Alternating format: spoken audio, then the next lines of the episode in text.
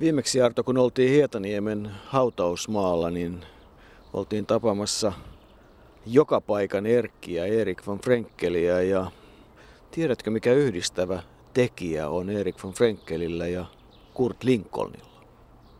En.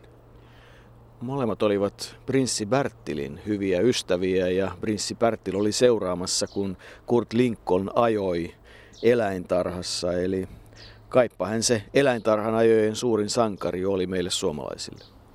Niin kyllä, ja jos oikein tarkkoja ollaan, niin tuon olisin tiennyt, mutta en arvannut, että se on yhdistävä tekijä, mutta miksei. Eläintarha-ajot joka tapauksessa olivat ne kilpailut, jossa, joissa tuota, en koskaan pikkupoikana päässyt käymään Jyväskylässä kun olin, mutta kyllä niitä seurattiin ja nehän oli, nehän, sehän oli mahtava tapahtuma.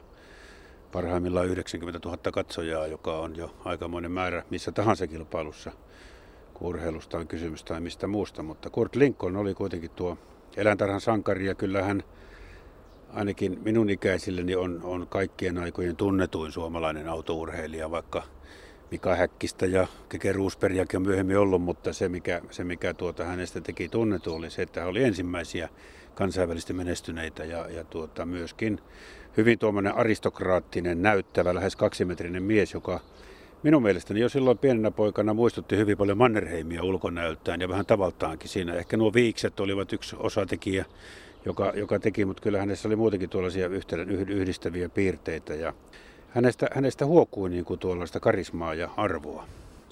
Jotenkin tuli mieleen Errol Flynn ja kyllähän Kurt Lincoln ihan selvästi suomalainen, oli yhtä suomalainen kuin Keke Roosberg oli ruotsalainen. Eli siis hän oli Ruotsissa syntynyt ja vasta sitten joko vuonna 40 vai 61 sai Suomen kansalaisuuden. Siitäkin on nimittäin kahdenlaisia tietoja olemassa. Kurt Rickard Lincoln, syntynyt siis Tukholmassa 8. lokakuuta 1918 ja pitkän elämän hän eli, menehtyi Espoossa 28. elokuuta vuonna 2005. Vietti sitten kyllä viimeiset vajaat 30 vuotta Sveitsissä ja pitkän elämän eli ainakin nykyisen terveystiedon mukaan vähän outoakin, kun herkkua olivat kaurapuuro ja ennen kaikkea suolainen voi, kananmuna, jota hän söi ja paljon. Ja perunat. No, toiset elävät pitempään kuin toiset, minkäs sehän on, se on tämä yksi elämän säännöistä. Tosiaan hän oli syntynyt Tukholmassa niin kuin Keke Roosbergin. Keke meni Iisalmeen sitten kasvamaan. Lincoln tuli perheensä kanssa sitten vuosisadan alkupuolella Suomeen ja, ja niin kuin sanoit, niin vasta aikui siellä hankki Suomen kansalaisuuden. Isänsä omisti menestyvän puutavarayrityksen ja, ja siinähän Lincoln toimi sitten hyvinkin pitkälle ja ennen kaikkea hän, hänen elämänsä värittää sekin, että he kävivät kauppaa sitten tuonne lähi ja keski ja jopa Saddam Hussein oli yksi hänen neuvottelukumppaneitaan tai jolle hän puutavaraa sinne Irakiin myy, joten kyllä hän on maailmaa nähnyt ja koska tuohon kilpauteluuraan liittyy sitten myös kilpailemista aina Afrikkaan myöten, niin hän oli todella hyvin kansainvälinen. Ja sekin oli yksi sellainen asia, joka silloin 50- ja 60-luvulla herätti kunnioitusta, kun tiedettiin, että miehellä on paljon tämmöisiä kansainvälisiä Silloin ei tietenkään ollut vielä mitään Saddam Hussein suhteita, mutta näitä kansainvälisiä kontakteja tuonne kilpaajopiireihin ja sitä kautta niin kuin arvostus kyllä jollakin tavalla tuli, vaikka ei sitä tietoa niin ollut, mutta, mutta hänestä niin kuin kuvien kautta ja filmien kautta säteilistä sitä karismaa, jota Kurt Lincolnissa eittämättä oli. No, se oli se, semmoinen salanimi, mitä mä käytin silloin. Ja mikä oli syynä siihen? No siellä on vähän eri syitä, muun muassa se, että mä tiesin mun isä ei olisi pitänyt, että mä ajasin ja myöskin se juttu, että mä en tietänyt, os, osasinko me ajaa yleensä. Ja mä en halunnut, halunnut mennä, mennä niin kuin munomaan itteni ennen kuin mä tiesin. Maailman silmä ja korva työssään sekä miehet että autot sanomalehdistön ja filmin rumputulessa. Elätärän ajon F3-luokan kova taistelupari Kurt Lincoln Heimo Hietarinta istuu tässä tämmöisen muistorikkaan auton vieressä. Kenen ajokki tämä oli? Se oli minun. Ja numero oli 39 Heimolla 40. Kyllä. Teillä oli kovia kaksintaistelua. Katsotaanpas välillä pientä pätkää. 12 kierros. Pian alkavat jälkisivuutukset. Nyt tekevät sen Hietarinta ja Linkon peräkkäin. Ruotsalainen on jo jäänyt. Alkaa kahden suomalaisen kova kaksin kamppailu, jota on pidetty useat vuodet. Se on aina päättynyt Lincolnin voittoon. Mutta nyt on hietarinta edessä ja hän aikoo säilyttää kärkiasemansa.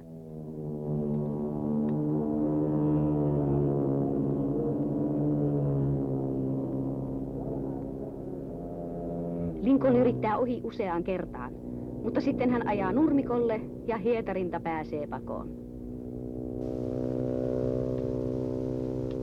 Kilpailu on nyt ratkaistu. Lincolnin on tyydyttävä hopealle. Sinä ajoit hyvin monta kertaa tuolla. Startti oli kaiken, kaikkia kuinka paljon? Öö, 16 mä luulen. Mikä auto oli niinku kaikkein hauskin ajaa? Sulla oli kaiken näköistä autoa. Mikä oli se, joka oli ehdottomasti niinku numero yksi? Tämä, Se oli tämä. joo. Olitko sen muulla autolla liikkeellä kuin tämmöisellä F3? Vai Kyllä, eläintä? ajoin silloin F, F3-luokan, tai silloista F4-luokkaa, vai mikä se nyt oli tämä, tämä Elvallakin silloin parin, parina Aha, junioria, vuotena. joo. Jun, niin, silloista Formula Junioria, Joo. joo. Ja sitten myöskin kerran Datsunia. Mutta tietysti tämähän oli nyt ehdottomasti kiintoisin luokka ja, ja menestyksellisinkin meillä.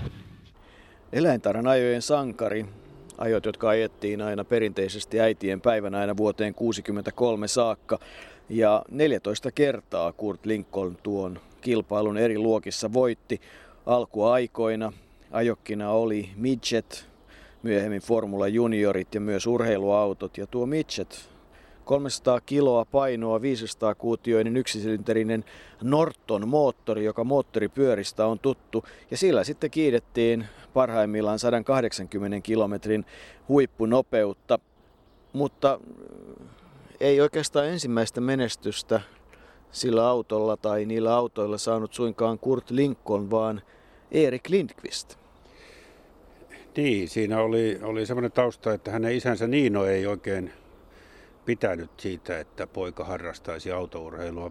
Lincoln oli harrastanut tennistä, hän oli Suomen parhaita tenniksen pelaajia, erityisesti nelinpelissä Sakari Salon parina ja oli pelannut tennistä myös Ruotsissa jopa Ruotsin nykyisen kuninkaan isoisän kanssa.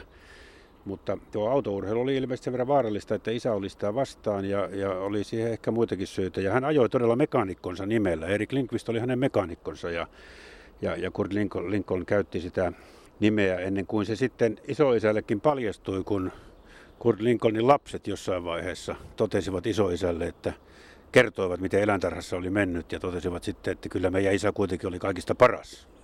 Ja silloin selvisi, että Erik Lindqvist onkin Kurt Lincoln. Niin, he hajoivat aika paljon raviradoilla ja valtavia katsojamääriä tuli seuraamaan näitä kilpailuita. Oikeastaan veneurheilusta, kilpaveneilystä se innostus moottoriurheiluun Kurt Lincolnilla tuli.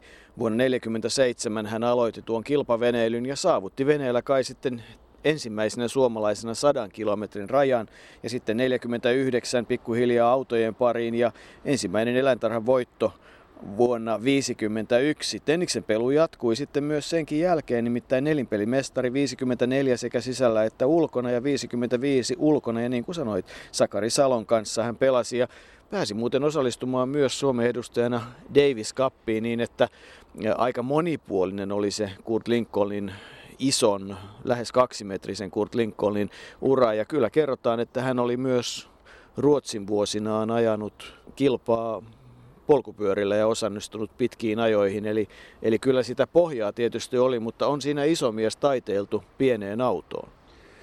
On siinä taiteiltu, mutta hyvin hän tuntui sinne sopivan. Nämä autothan olivat käsittämättömän turvattomia, jos katsoo niiden kuvia tällä aikana. Ja kyllähän onnettomuuksia tapahtui. Kurt Lincoln itse pelastui Christian Sandissa Tanskassa kerran täpärästi, kun auto meni ympäri, mutta siihen sattui oja kohdalla, jolloin se pää ei ollut sitten ensimmäisenä vastaanottamassa tuota tärskyä. Mutta tuosta Tenniksestä vielä, niin tekee mieli kertoa tuo, nimenomaan tuo, kun hän pelasi tätä nykyisen kuninkaan isoisää vastaan, kuningasta vastaan, niin, niin tällä kuninkaalla oli aina huippupelaaja partnerina, Ranskan mestari tai Saksan mestari. Ja, ja Lincoln itse on lehtihaastattelussa kertonut, että hänellä oli kumppanina Pettersson, jolla oli hallilla tennistarvikekauppa. Ja kerran heillä oli sitten ottelupallo Lincoln oli vasemmalla puolella ja Pettersson sanoi, että mehän emme saa sitten voittaa, että kuningasta ei voiteta, sinun on lyötävä ohi. Ja kuningas, joka oli silloin pitkät yli 70-vuotias, syötti alakautta. Hänelle piti aina lyödäkin hiljaa, koska hän näki pallon vasta kahden metrin päästä. Ja minä päästin pallon kainalosta läpi ja kyllä kuningasta, nauroi, kuningasta nauratti tyytyväisenä, kun missasin, kertoo Lincoln erässä lehtihaastattelussa, joten se oli ikään kuin tuommoinen sovittu tennisottelu. Mikä yhdistävä tekijä on muuten Kurt Lincolnilla ja Björn Borilla? No, Bergelin, jonka kanssa hän pelasi tennistä Ruotsissa. Hänestä tuli sitten Björn Borin valmentaja. Tässä, tässä ei nyt saanut kikkiä. No en ihan, mutta oikeastaan hän sanoi, että kun hän voitti yhden Ruotsin mestaruuden tenniksessä, niin syy oli oikeastaan se, että erityisesti Bergelin oli silloin turnauksessa muualla eikä päässyt osallistumaan. Oikeastaan toinen syy mm, tähän moottoriurheiluinnostukseen oli se, että hänen muu liikkumisensa oli sanotaan, että veneilyn aiheuttaman kylmyyden ja muun myötä aiheutui nivelreuma ja hän ei moneen vuoteen oikein päässyt kunnolla liikkumaan ja taisi olla niin, että ajoi ensimmäisiä kilpailujakin vielä niin, että nivelreuman takia joutui käyttämään keppejä. Perhe siis tuli Suomeen vuonna 1926 ja niin kuin sanottu, Kurt Lincoln on saanut kansalaisuuden joko sitten talvisodan jälkeen tai sitten vasta vuonna 1961.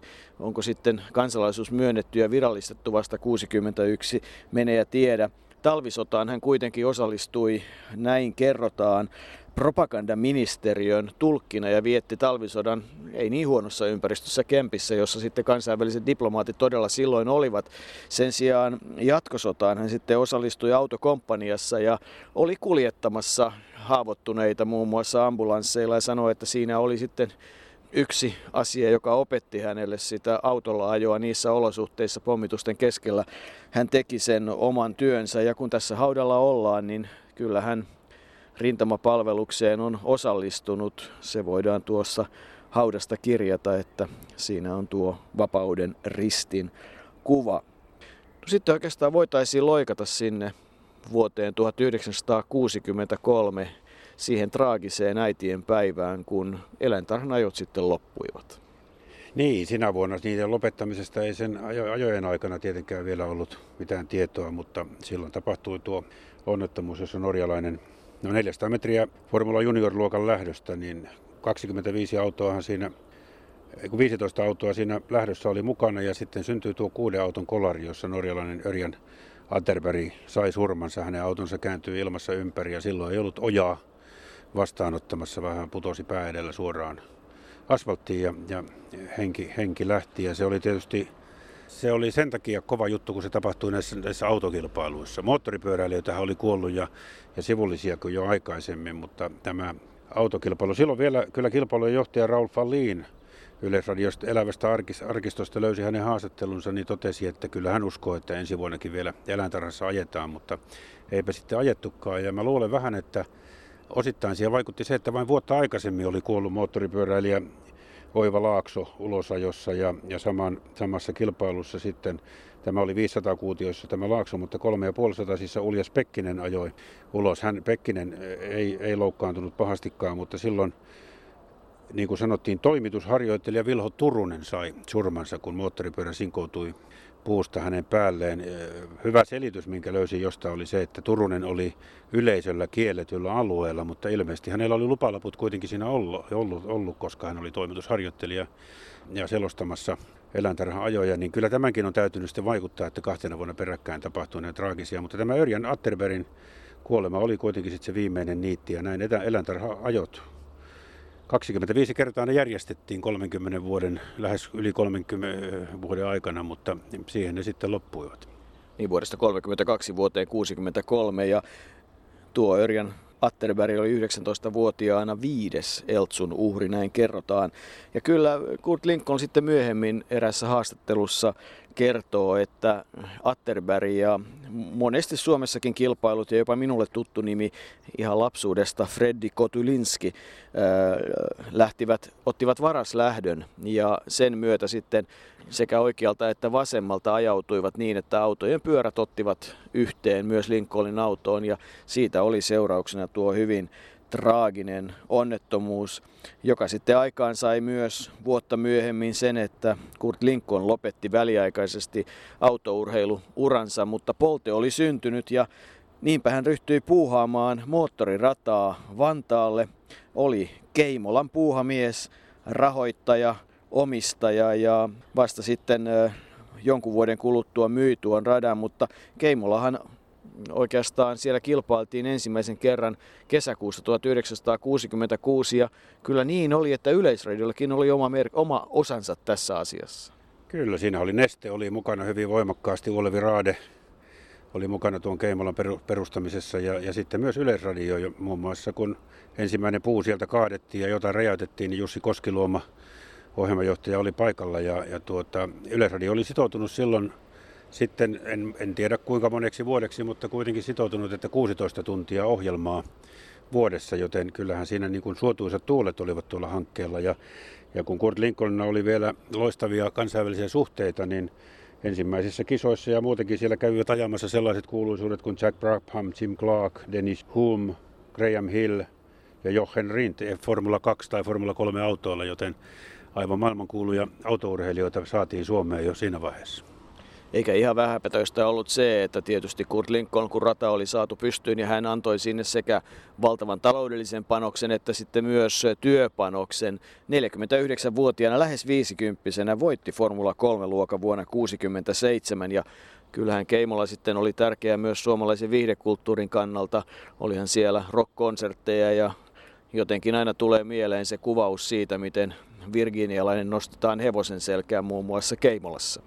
Niin, sekin oli suosittu TV-sarja ja siihen aikaan juhannuksena varsinkin Suomeen tuotettiin jos jonkinnäköisiä television kautta tutuksi tulleita persoonia. Lincoln ajoi vielä itse 50-vuotiaana 68 viimeisen kilpailunsa ennen kuin lopetti sitten kilpaajon tuolla Keimolassa. Ja, ja sitten tuli kuitenkin 70-luku ja tuli ensimmäinen energiakriisi 73, 78 kiellettiin Suomessa tupakan julkinen mainostaminen ja, ja sitten myös lähellä asuvat alkoivat tehdä valituksia siitä metelistä, niin siihen se, siihen se Keimolan tarusten päättyy. Siellä se Keimola on vieläkin. En tiedä, kukaan ei ole vielä keksinyt oikein sopivaa käyttöä, eikä sinne ole vielä taloja rakennettu.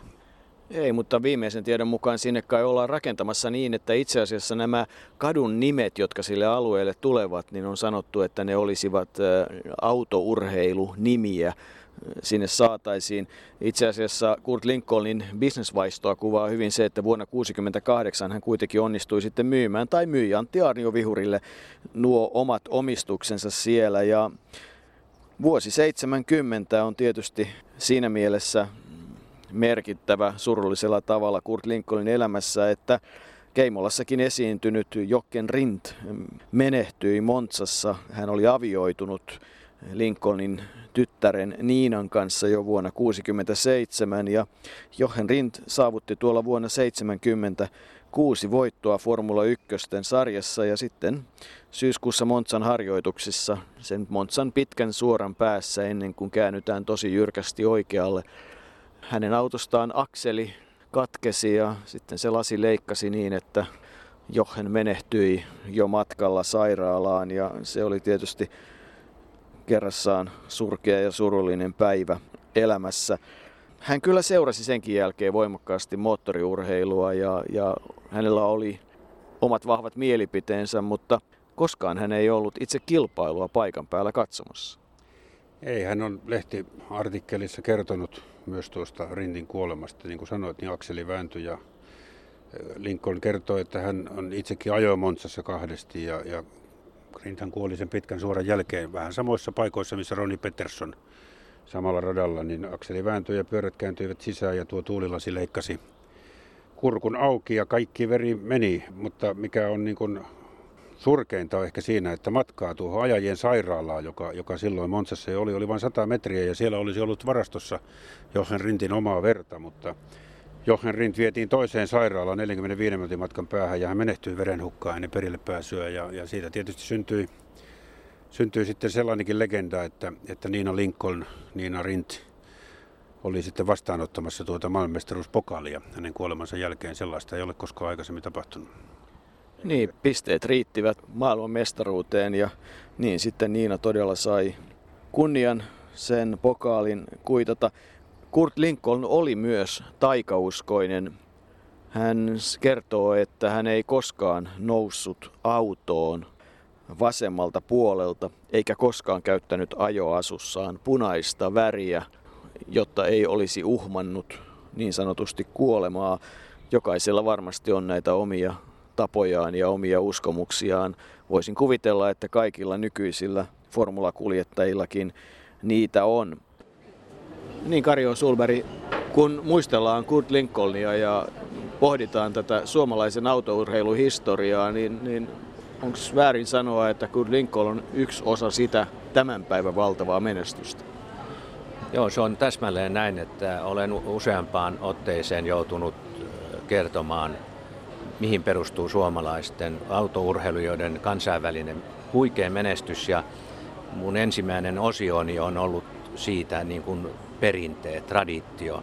Ja, ja olen alkanut tämän selvitykseni juuri nimenomaan osittain liittyen Kurt Lincolniin, eli eläintarha-ajoista, johon parhaimmillaan kokoontui yli 80 000 suomalaista. Hän oli pitkään se valovoimaisin nimi. Ja, ja sitten vasta kun tuli nämä Monte Carlon voitot ja, ja, ja todella kansainväliset mainetteot rallin puolella, niin silloin se fokus rupesi siirtymään sitten nuorempiin rallimiehiin ja sitä kautta edelleen sitten Formula 1 keken kautta ja niin poispäin. Eli osa sitä, että suomalainenkin voi kansainvälisessä lajissa pärjätä, tuli Kurt Lincolnin kautta. Ehdottomasti, ja hän oli todella kansainvälinen tyyppi, siis erittäin kielitaitoinen ja, ja, ja tot, varmaan ensimmäisiä meidän, meidän tota, moottoriurheilupuolella kansainvälinen henkilö. Kurt Lincolnin elämän ihan alusta alkaen isän tiukan valvonnalla täytti tietysti sitten tuo perheen puutavarabisnes ja yksi tärkeä markkina-alue oli todella siellä Lähi-idässä. Senkin takia sitten myöhemmin tuo muuttaminen Sveitsiin tuli ajankohtaiseksi. Sieltä hän johti firmaa Geneven ja Losannen välistä Beninin kylästä. Firma oli Nionissa ja, ja siellä Beninin kylässä asuivat muun muassa sellaiset ystävät kuin Jackie Stewart, tai pitäisikö sanoa Sir Jackie Stewart, joka formula-ihmisille on varmasti hyvin tuttu Scotti hattuineen. Siellä on vaikuttanut Alain Prost ja kaipa siellä Ingmar Johanssonkin jonkin aikaa asui. Ja Sveitsistä tuli sitten Kurt Lincolnin ja hänen toisen vaimonsa Benitan koti pitkäksi aikaa.